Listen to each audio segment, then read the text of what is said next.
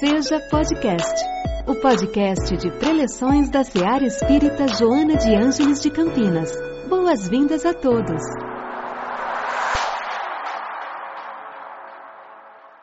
Boa noite.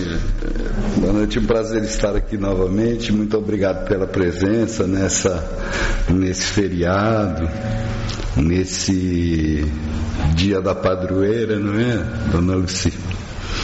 Dia das crianças, que a criança que existe em cada um esteja feliz. O Caetano Veloso, ele tem uma canção que ele compôs que chama Cajuína. Não sei se todos conhecem. Cajuína. E Cajuína, ela inicia verso muito interessante. Ele diz assim: Existirmos, a que será que se destina? Existirmos, a que será que se destina? Então, como o nosso tema é a árdua elevação, para que é que existe? Para que é que a gente existe? Então é aquela ideia assim, nós estamos aqui em busca da elevação. Elevação a quem? Elevação a Deus. Né? Por muito tempo, por muito tempo, a partir dos ensinamentos de Jesus, muita coisa foi mal compreendida ou em função das distorções que ocorreram, não é? Então chegar a Deus era um processo feito ou através de jejum, ou, em, ou através do sofrimento do corpo, ou através das uh, vigílias e uma série de práticas que as religiões nos impuseram, não é? Por quê? Porque Jesus não podia naquele momento ser muito claro. Eu vou até pedir licença aqui, no capítulo 6 do Evangelho segundo o Espiritismo, o capítulo 6 tem o nome de O Cristo Consolador. E nesse capítulo aqui ele tem uma parte que ele diz assim: o consolador prometido. Em que ele diz assim, no item 3, ele diz: Se me amam, disse Jesus, sigam meus mandamentos, e eu rogarei ao meu Pai para que envie outro consolador, para que fique eternamente com vocês será o Espírito da Verdade. Eu pedirei ao meu Pai que mande outro consolador. Será o Espírito da Verdade, a quem o mundo não pode, não pode receber, porque não o vê e não o conhece. Mas todos o conhecerão, porque ele estará sempre ao lado dos homens o Consolador, que é o Espírito da Verdade, que meu Pai enviará em meu nome, ensinará todas as coisas e fará com que vocês se lembrem de tudo o que eu já havia falado. Mas então, não era possível naquele momento. Então Jesus falava por parábolas, não é assim? Todos conhecem as parábolas de Jesus, né, dona Lucia? Todos conhecem as parábolas de Jesus. E ele disse: Eu mandarei, enviarei, pedirei ao meu Pai que envie o Consolador prometido. Não por acaso, no século XIX, Allan Kardec, então, codifica o, a doutrina espírita. E como é chamada a nossa doutrina, a doutrina espírita? Uma doutrina consoladora. Esse é o consolador prometido. Que trouxe então os ensinamentos que Jesus não poderia trazer naquele momento. E então fica muito claro porque a partir do século XIX, que foi o século da razão, a partir desse ponto, nós teríamos então um declínio do misticismo. Eu digo o fim do misticismo porque a gente ainda tem muito, nós, ainda somos cercados de misticismo, não é, Paulo? Nós somos cercados de misticismo. Você não coloca, você não põe roupa branca no ano novo? Não é? Ou, ou então, ah, eu quero, o que, que você quer para o ano novo? Ah, eu quero riqueza, então veste amarelo. Não é assim? né? É, é, põe, põe, uma folha, uma folha de, de louro na carteira. Dá certo, viu? Né? Usa uma figa para evitar o mal olhar. Então nós ainda somos muito cercados de misticismo. Né? Quem vai passar embaixo da escada? Ah, não, a escada está aberta, todo mundo desvia, experimenta ver. Pra, né? Então, dizer assim é o fim do misticismo é muito difícil, não é? é e então, ainda somos muito cercados e tal. Agora, o Allan Kardec, ele, ao codificar a doutrina, então, foi a partir do que? Do ensinamento dos espíritos o ensinamento dos espíritos. E como nós estamos falando então do processo de elevação, de ascensão, a árdua ascensão, esse é o título do nosso estudo de hoje, né? Árdua. O que, que é essa ascensão? É chegar a Deus? Vai ser muito difícil a gente chegar a Deus, né? Mas a gente pode chegar àquilo que Deus representa, a felicidade e o amor. Essa é a nossa ascensão. Esse é o processo. Então, é, eu gostaria de lançar a mão do próprio Allan Kardec. Ele, na parte segunda do livro dos Espíritos, que é o mundo espírita ou o mundo dos espíritos, né? a parte segunda. O livro dos Espíritos é constituído de quatro partes. Né? A segunda parte é o segundo livro, que é o mundo espírita ou, ou o mundo dos espíritos. E aí eu acho muito, muito interessante da gente poder refletir hoje sobre essas questões que ele propôs aos espíritos espíritos superiores. A primeira é a 114, a questão 114. Eu, eu sei que é 114 porque eu estou lendo aqui, porque eu já falei, né, que eu morro de inveja dessas pessoas que falam, ah, na questão 625 o Kardec falou, eu não consigo. Então na questão 114 ele diz assim, ele pergunta aos espíritos, veja, nós estamos falando de a árdua ascensão. Espera lá, então o que, que é isso? O que é que vai ascender? Ascender a um estado de plenitude, a um estado de felicidade? O espírito. Então, na questão 114, ele pergunta assim: os espíritos são bons ou maus por natureza? Ou são os próprios espíritos que se melhoram? Ele faz essa pergunta aos espíritos e a resposta é a seguinte: são os próprios espíritos que se melhoram e melhorando-se, passam de uma ordem inferior para outra mais elevada. Olha o processo de ascensão. Quer dizer, é um processo eh, eh, de ascensão. Em outras palavras, Deus criou os espíritos todos iguais. Achar que Deus criou espíritos ou melhores ou mais seria a negação da justiça do Pai. Todos os espíritos são iguais. Então veja, como se dá esse processo de melhora? A partir do próprio espírito. Porque às vezes a gente tem ideia de que os espíritos fazem por nós. Não é assim? É muito comum isso, as pessoas vêm para uma casa espírita, né? E aí ele fica um pouco e fala assim: Ah, eu vou trocar de casa, essa casa aí é muito fraca, né? O que, que é fraco? Eu fui lá, tomei passe, não sei o que, minha vida não mudou nada. Tomei um, um garrafão de água fluidificada, não adiantou nada. Não adiantou nada.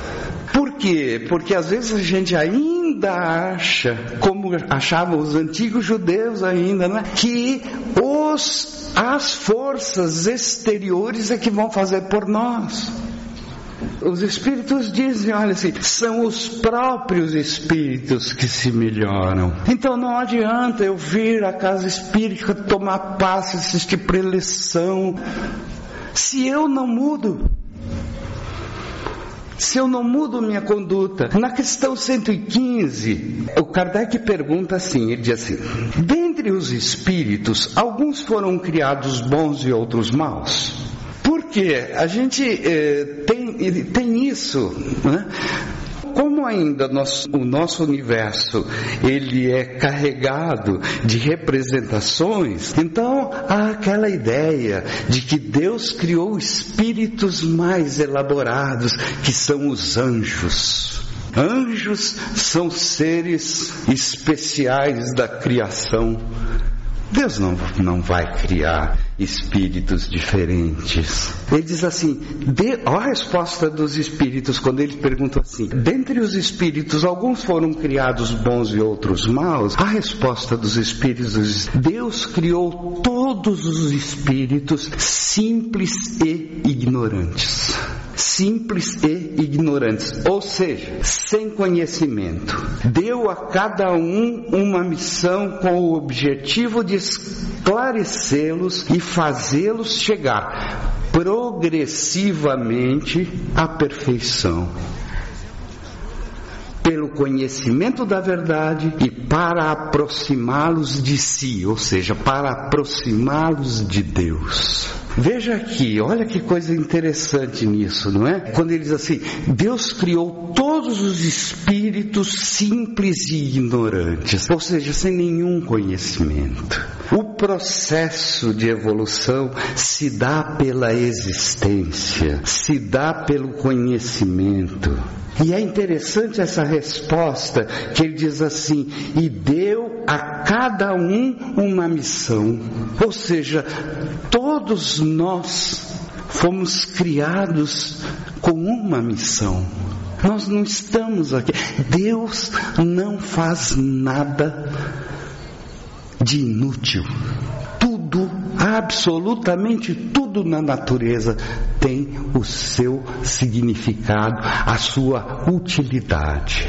E nós somos os seres primorosos da criação. Cada um de nós tem uma missão. Basta ver há pessoas que têm cada missão, não? Pensa bem. E aí então, quando ele diz assim, simples e ignorantes, ou seja, sem nenhum conhecimento. Então, esse é o processo da árdua ascensão. Da árdua ascensão. No item 115A, ele diz assim: Assim sendo, os espíritos seriam semelhantes, seriam em sua origem, olha, isso Kardec, né? Assim sendo, os espíritos seriam em sua origem semelhantes às crianças, ignorantes e sem experiências, só adquirindo pouco a pouco o conhecimento que lhes faltam ao percorrer as diferentes fases da vida. Ou seja, então pode se assemelhar, né? olha a metáfora que ele cria, uma bela metáfora, né? Os espíritos superiores dizem assim: sim, a comparação é boa. Sim, a comparação é boa. A criança rebelde permanece ignorante e imperfeita tem maior ou menor aproveitamento segundo a sua docilidade. Porém, a vida do homem tem limite, um fim, enquanto a dos espíritos se estendem ao infinito. Vocês vejam que é uma bela metáfora, né? Comparar o espírito a uma criança. Então a gente sabe que a criança ela vai se desenvolvendo aos poucos. Agora, o ser humano, isso é importante, tem uma vida finita, ao passo que o espírito não. Ele tem uma vida infinita. E como se dá esse progresso? A partir das suas próprias experiências, a partir da sua vivência, a partir da busca da verdade, que é o que ele diz. Mas o que é a verdade? Jesus disse o que? Eu sou o caminho da verdade e da vida. Por quê? Porque ele veio trazer o caminho, são as leis de Deus, são as leis morais. Tudo é governado pelas leis criadas pelo Pai. Na questão 116, ele diz assim: há espíritos que permanecerão perpetuamente nas classes inferiores Ou seja, há espíritos que nunca vão progredir? Ele pergunta isso, né?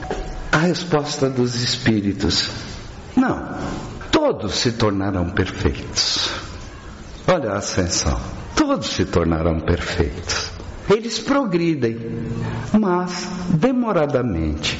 Como já dissemos, um Pai justo e misericordioso não pode banir eternamente os seus filhos.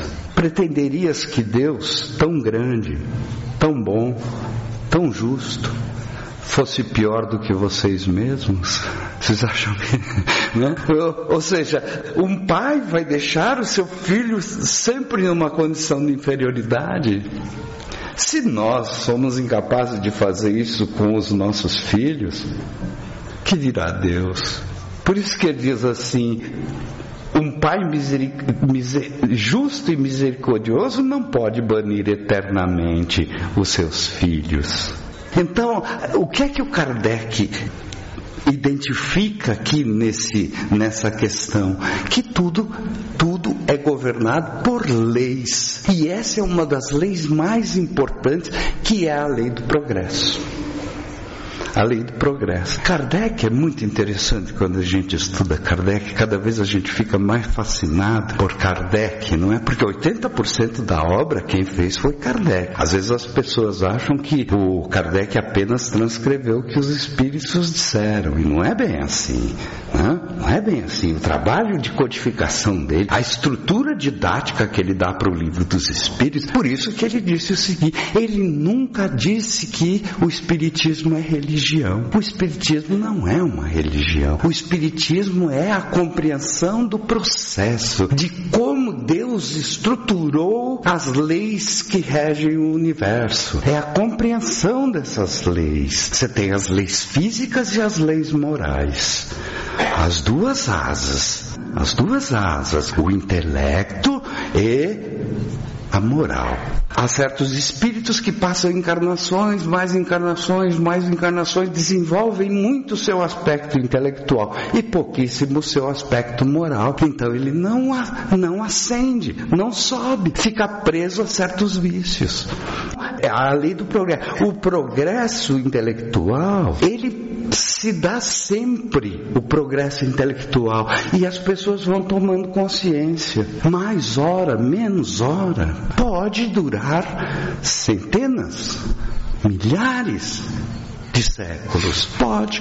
A pessoa pode ficar estacionada. Na questão 117, ele diz assim: depende dos espíritos apressar o seu progresso para a perfeição, ou seja, essa questão da ascensão, né? Porque depende dos espíritos. A resposta dos espíritos superiores é assim: certamente chegam mais rapidamente, conforme seu desejo e submissão à vontade de Deus, conforme seu desejo e a submissão. Ele diz assim: uma criança dócil não se instrui mais rapidamente do que uma criança rebelde. Nessa resposta dos espíritos superiores, a gente vê um, um dado bastante importante. Ele diz assim: conforme o seu desejo. É preciso desejar. Desejar, porque esse desejo é que se vai se converte na vontade de melhorar, de assumir, de se transformar, que é aquilo que se chama de um processo de reforma íntima, não é? Reforma íntima. Então, quando a gente vai a uma casa espírita e a gente começa a compreender esse processo, ele nos ajuda a esse processo nosso de transformação. Aqui são dois pontos bastante interessantes. Primeiro, o desejo. Segundo, a submissão à vontade de Deus. Ou seja, submeter-se à compreensão de que tudo é regido por leis e que as leis são perfeitas e imutáveis como o próprio Deus. Tanto que quando na resposta que os espíritos dão ao Kardec quando ele ele fala sobre as leis morais, né? Ele diz assim que elas são fundamentais para a felicidade do homem e que ele só, só é infeliz quando delas, das leis morais, se afasta. É isso que traz a nossa infelicidade. Então, quando os Espíritos dizem assim, submissão à vontade de Deus, ou seja, seguir as leis, obedecer às leis. É isso que promove o nosso desenvolvimento. E a questão 118, ele diz assim: os espíritos podem se degenerar? Kardec pergunta: os espíritos podem se degenerar? A resposta: não. À medida que avançam, compreende o que os afasta da perfeição. Quando o espírito acaba uma prova, fica com o conhecimento que adquiriu e não o esquece mais. Pode ficar estacionário, mas retroceder não retrocede. Então, há sempre que a lei progressa. Então veja que é, nenhum espírito perde aquilo que aprendeu. Ninguém pode voltar atrás naquilo que vê. Você pode se negar a ver. Mas, se um dia você vê, você não pode voltar atrás. Porque as coisas não serão mais as mesmas, porque você não é mais o mesmo. Então veja, cedo ou tarde, ele vai aprender a utilizar aquilo que ele aprendeu. Cedo ou tarde. Então, a cada momento que nós superamos um vício, nós damos um passo. Mas regredir nunca. Nunca regredimos, não é? Quer dizer, superados os vícios, não há como voltar atrás.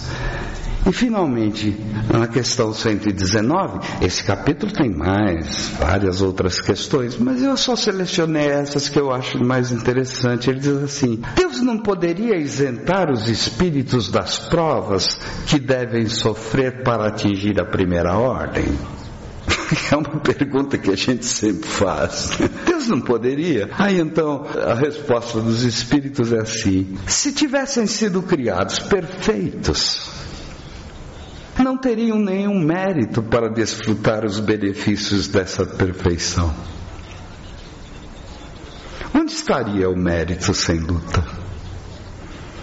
Além do mais, a desigualdade entre eles, entre os espíritos, é necessária para desenvolver a personalidade. E a missão que realizam nesses, nessas diferentes ordens está nos desígnios da, da providência para a harmonia do universo. Porque quando a gente vê o planeta que nós vivemos, que é o planeta de expiação e provas, né? Que você olha e você fala assim: meu Deus, quanto sofrimento, quanta injustiça. Pô, Deus não está vendo isso? Se fosse para perguntar, eu acho que qualquer um gostaria de ô oh, pai, por que, que você já não faz todo mundo perfeito? Para a gente poder conviver com as pessoas em harmonia, né? E aí vem aquela ideia: qual é o mérito de conseguir alguma coisa sem luta? Qual é o mérito? Você já viu a grande diferença que existe entre preço e valor, né? Não, não necessariamente o preço de alguma coisa define o seu valor. O valor está no quanto aquilo custou para ser conquistado. Se Deus criasse todo mundo já perfeito, haveria a ideia de personalidade. Nós não somos criados para diferentes missões, nós não somos diferentes personalidades. Aí nós não teríamos os espíritos, a gente teria espírito num sentido só, todo mundo igual, todo mundo pensando igual. E valorizar-se-ia o quê? Nada.